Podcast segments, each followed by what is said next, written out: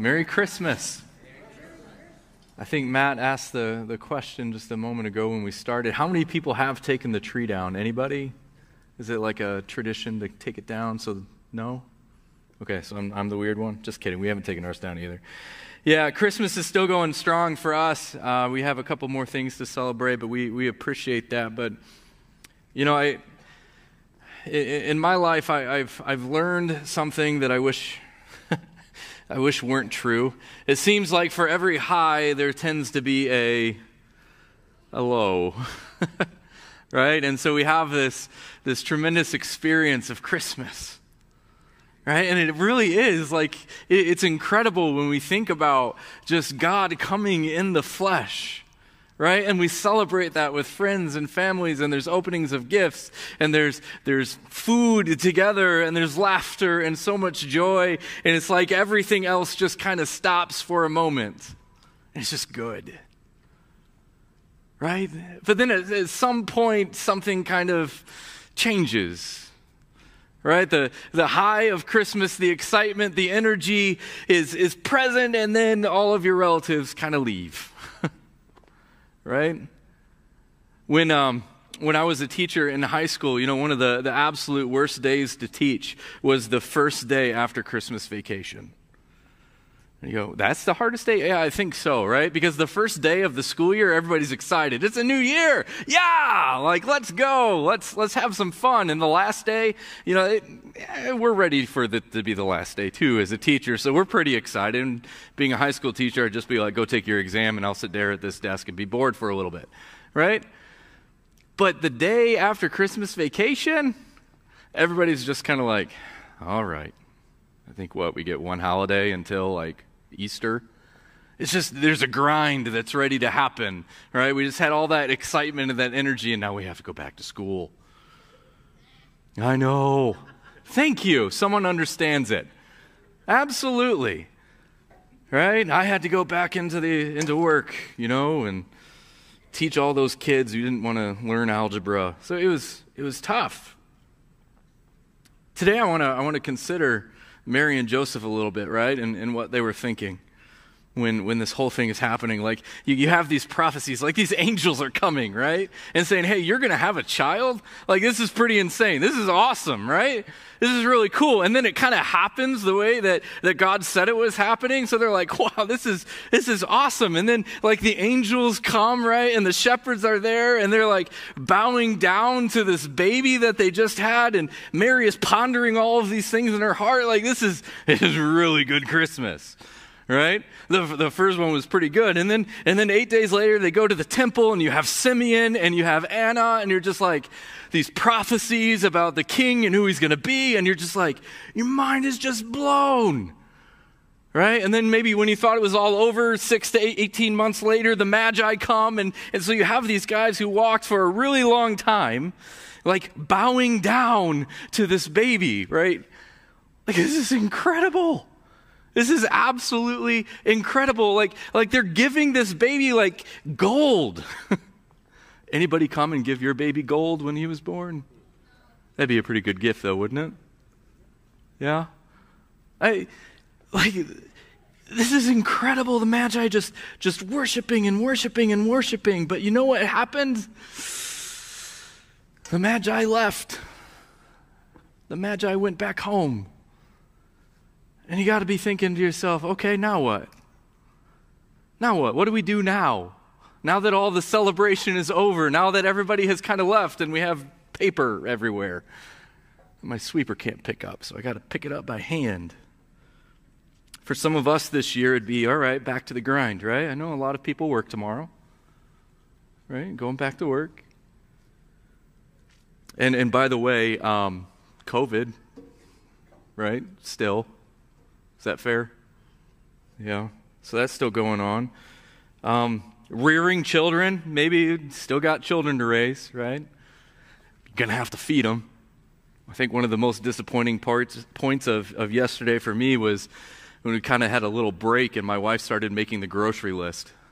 I'm like, it's Christmas. And it's like, kids got to eat tomorrow. yeah, you're right. Guess we got to do that. And then the, I know that there's, there's lots of people on, on our hearts that we love who are sick. Right? We know some are, are on their deathbed. Bills need paid, right? Still got a lot of plans to make. Like I said, endless meal prep. And you just, at one point or another, you're just like, where did Christmas go? right? Where did all that energy and excitement and enthusiasm go? And you're like, Mark, you just killed it. Sorry. I didn't mean to kill Christmas this year. And don't get me wrong, like, like Easter's pretty good. I know that's coming, right?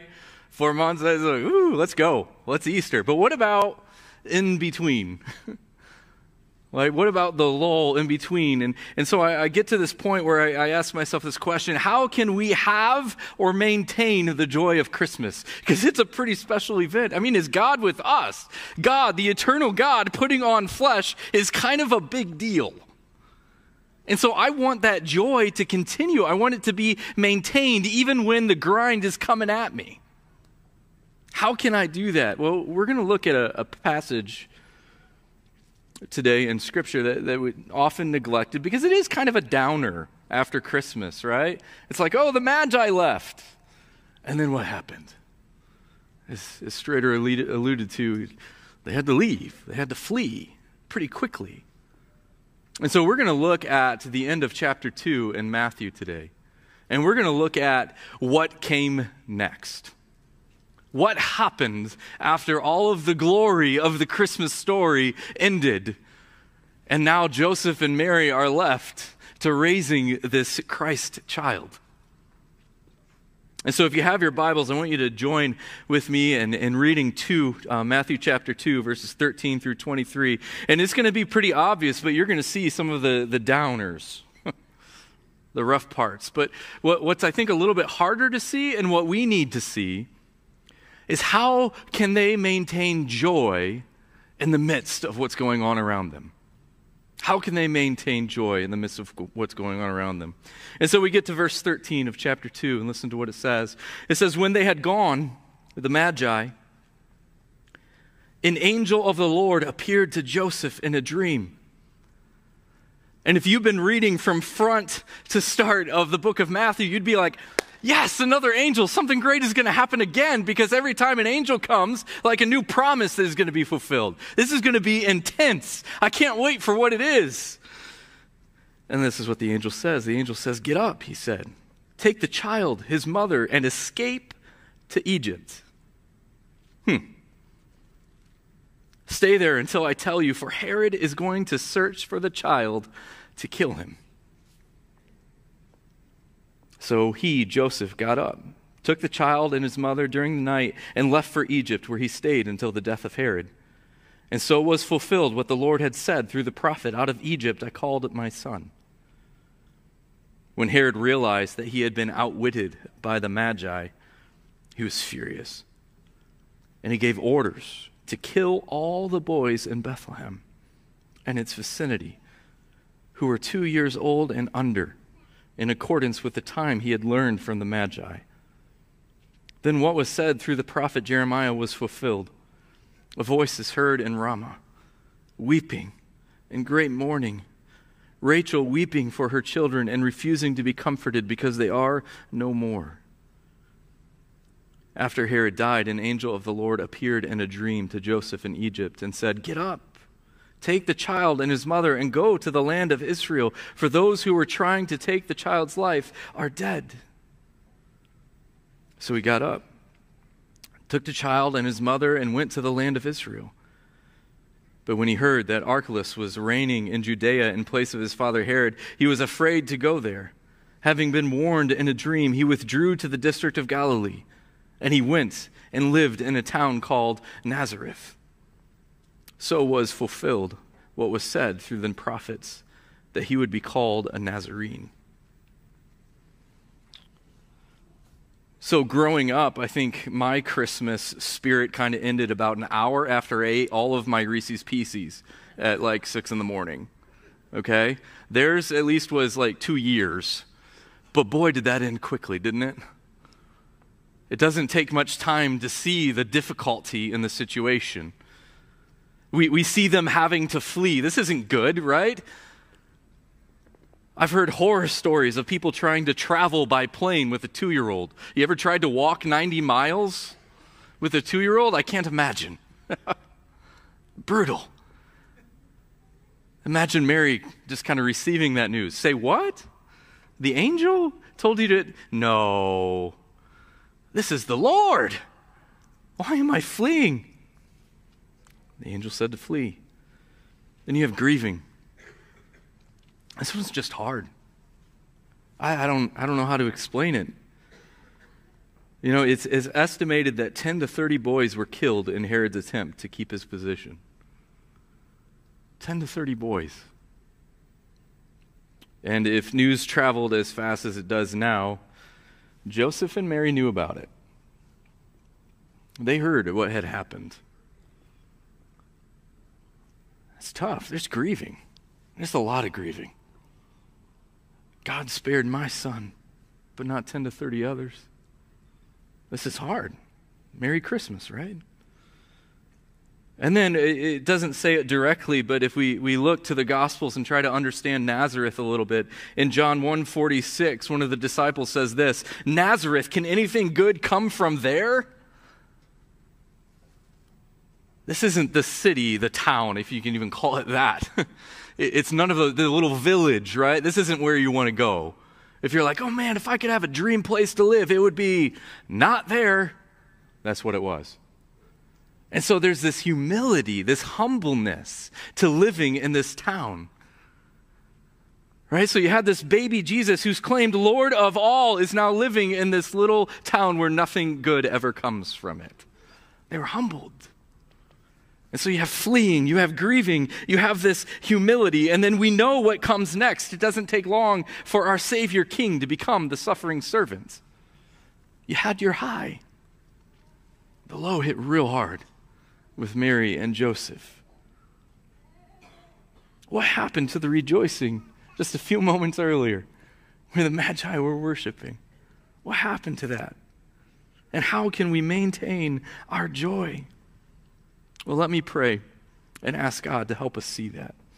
Heavenly Father, I thank you for the Christmas narrative. I thank you, Lord, for the rejoicing that happened, for the incredible high, the angels, the glory of it all. We thank you for that and we praise you for that. We celebrate that. Help us to see the joy in the hardship that followed.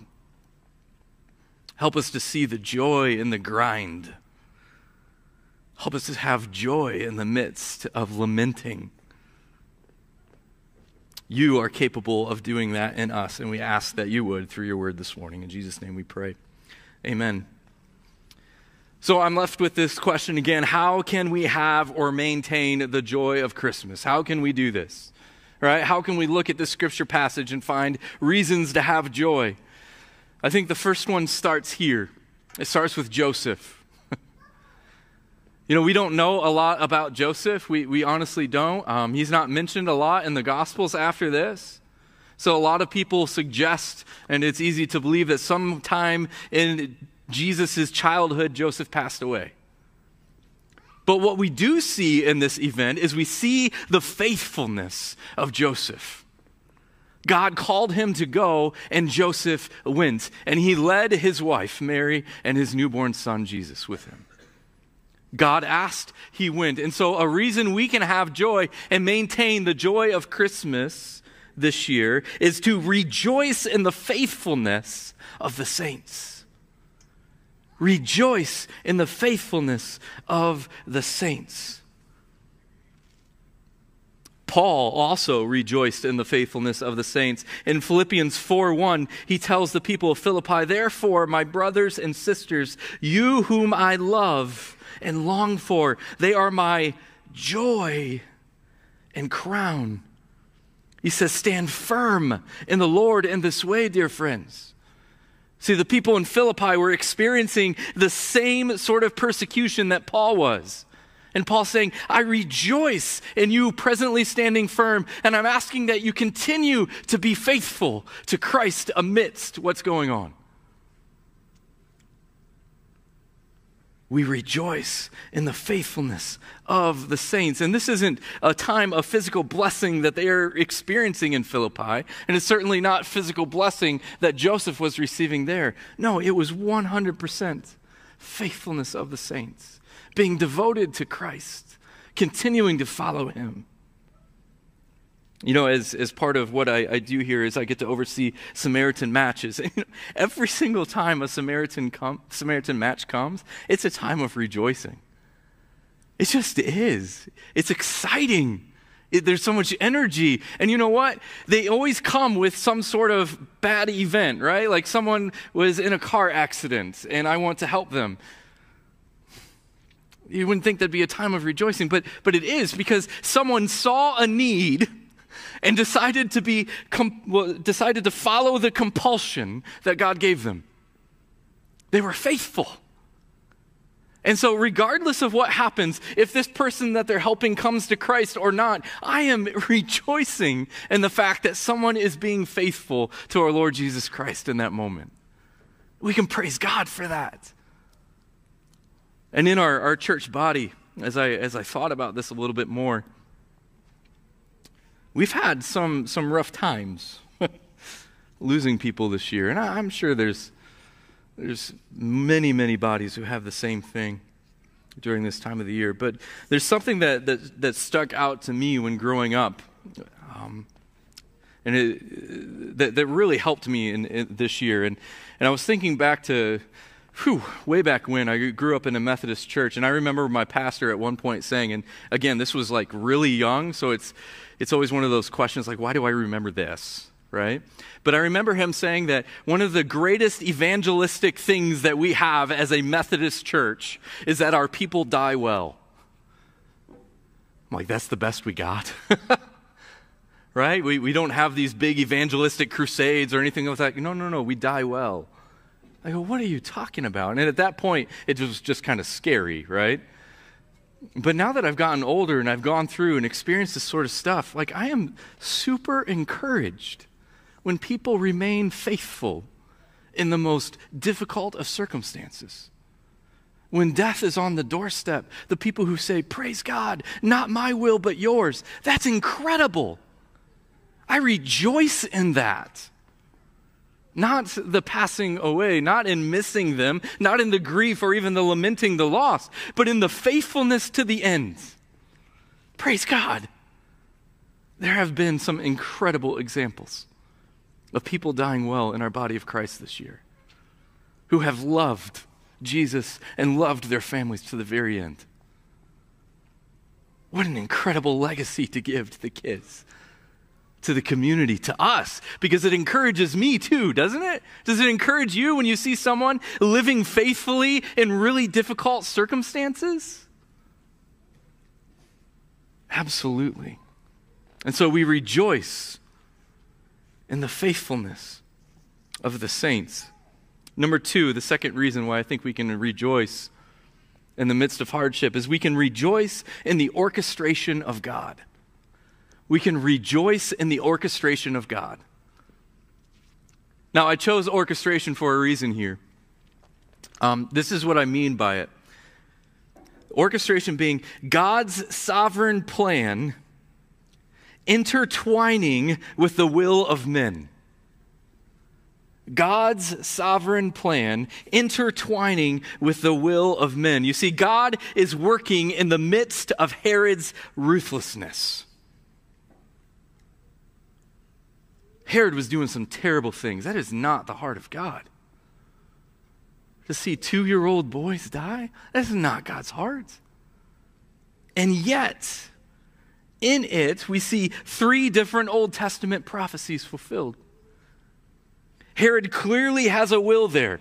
All right? It doesn't say anything about why Herod did it. It was simply his act that caused these families this devastation. No one forced him. And yet, in the midst of that, God's sovereign plan comes to fruition. God's sovereign plan comes to fruition. Just think about some of the prophecies. I'm just going to name two of the three here. In Hosea 11:1 1, it says when Israel was a child I loved him and out of Egypt I called my son. And then Hosea goes on in his prophecy to say how Israel didn't live up to what it was called to do. But what do we see in Jesus? Jesus fulfilled the life. He remained faithful even in the Exodus.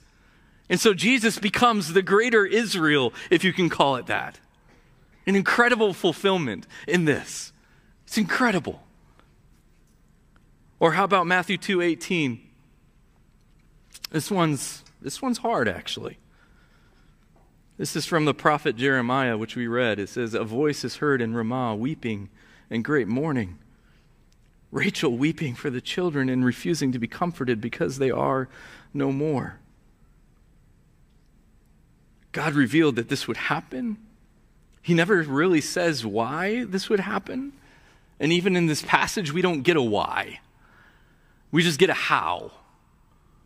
This is how God fulfilled this prophetic statement. I kind of want to know why. I don't know if you're, you're like me. I, I, I like that. It's easier to obey when there's a why. Oh, yeah, that makes sense. But no, this is, this is just a how. When I think about this year, there are lots of things that have been done. In fact, if, if you could create a list, I think, I think I could create this year a, a top 10, I'm not going to name 10, but things I can't rejoice in.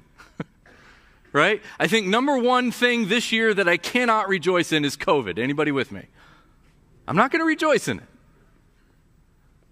There's some other things I'm not going to rejoice in. I'm not going to rejoice in the fear that's gripped a lot of Americans. I can't rejoice in that. I can't rejoice in Christian nationalism. I can't rejoice in the increasing disunity in the body of Christ. We're two people before COVID. We're so united and now divided. It breaks our hearts. It breaks our hearts. I can't rejoice in that. And you know what? I have, I have absolutely no concrete answer as to why any of that stuff happened. I don't know how it happened. I don't know why God did what he did when he did it. I, I have no idea. I can, I can speculate. Like I'd be, like to be able to say, well, it's probably because God is doing this. I, I don't. I don't have that. I mean, I generally know why there's suffering, right? We have sinful people, right? We have a creation that's crying out to God. Like I generally understand that we have a will and we make choices and we hurt each other. Like I get all of that. But as to why God allowed this during this time, I, I got nothing. But what do I do know? I, I know that God is sovereignly at work. I know that God is sovereignly at work. And his purposes will come to pass regardless of the circumstances. His purposes will come to pass regardless of who tries to stop them, no matter who Herod is in our lives.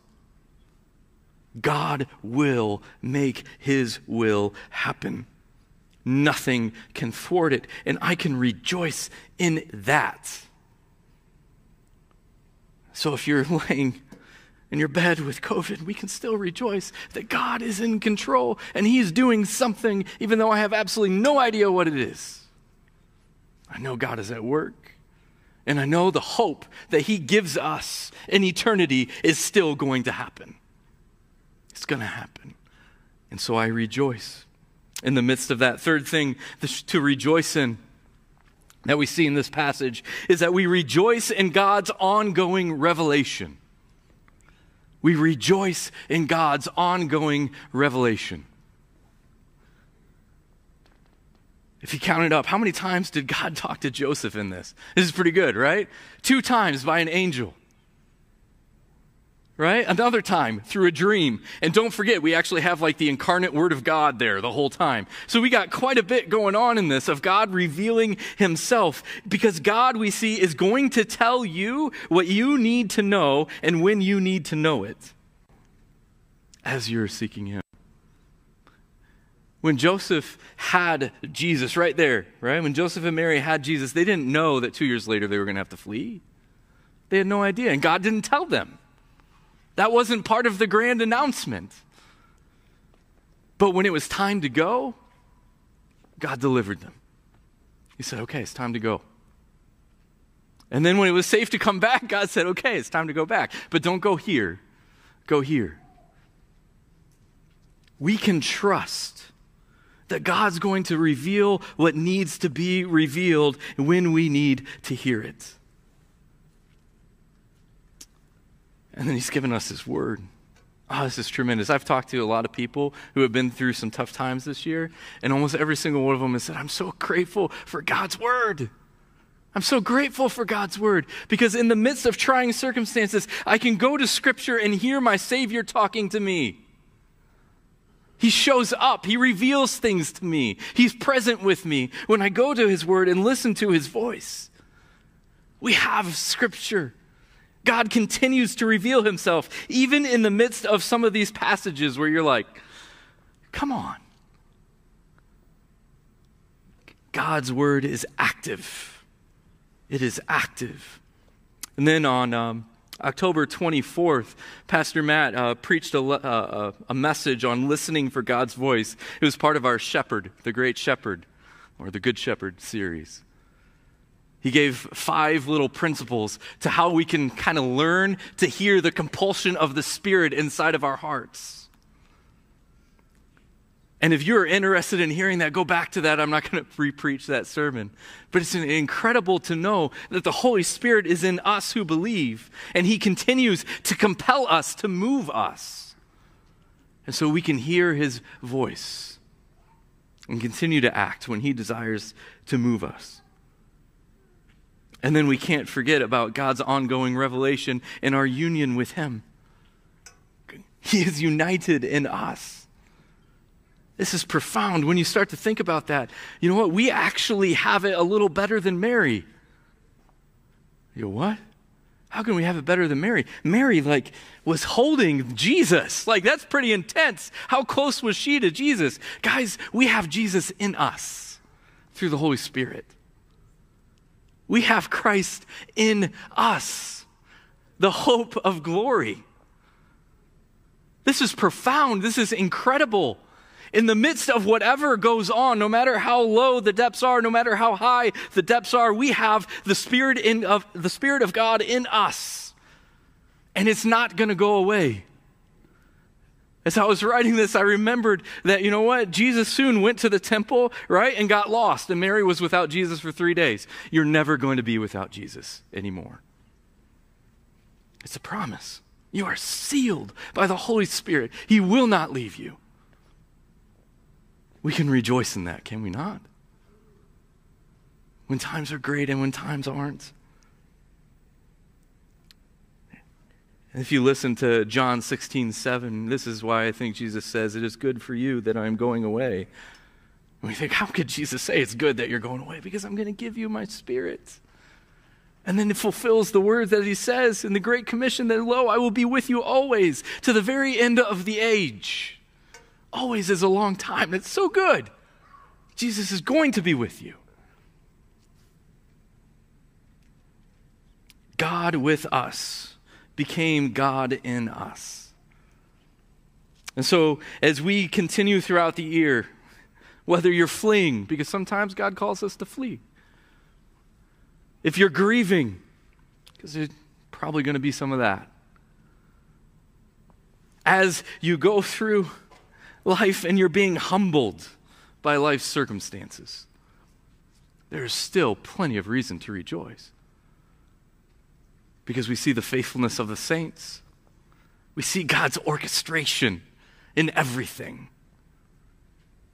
And then we see his revealed word in our hearts.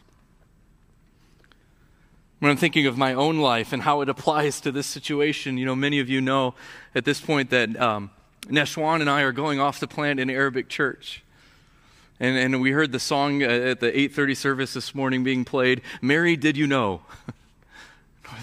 Probably not. I don't know if she knew. And so I asked the question, all right, Mark, do you know? Do you know what life is going to look like next year? And I think my answer is actually not even, I have no idea. I have none. If you're like, Mark, what are you going to do? I have no, I don't know. I don't know. I, I don't know where I'm going to live, right? We don't have all the finances worked out. We're working on that. We're pretty good. You know, I, I, when are you going to plant the church? When is the church going to happen? when we have enough people, I guess. When are you going to have enough people? I don't know.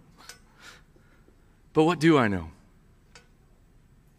Well, I know we have a team, and every single time I see them being faithful, I just rejoice in it. When I see conversations happening that wouldn't have taken place a year ago. When I see people pointing others to Jesus, when I see people saying, you know what, I'm committed to this cause, man, they're being faithful to the compulsion of the Holy Spirit. That is incredible. I rejoice in that. Even through the ups and the downs of the things I don't know. I've seen God putting relationships together that just didn't, like, how? I think Matt said this before, but it, Nashwan, 10 years ago, you were in Iraq, right? How does he make it all the way over here and me from Northwest Ohio so that we can go plant a church? I, God does this stuff. He's incredible. I can rejoice in what God is doing.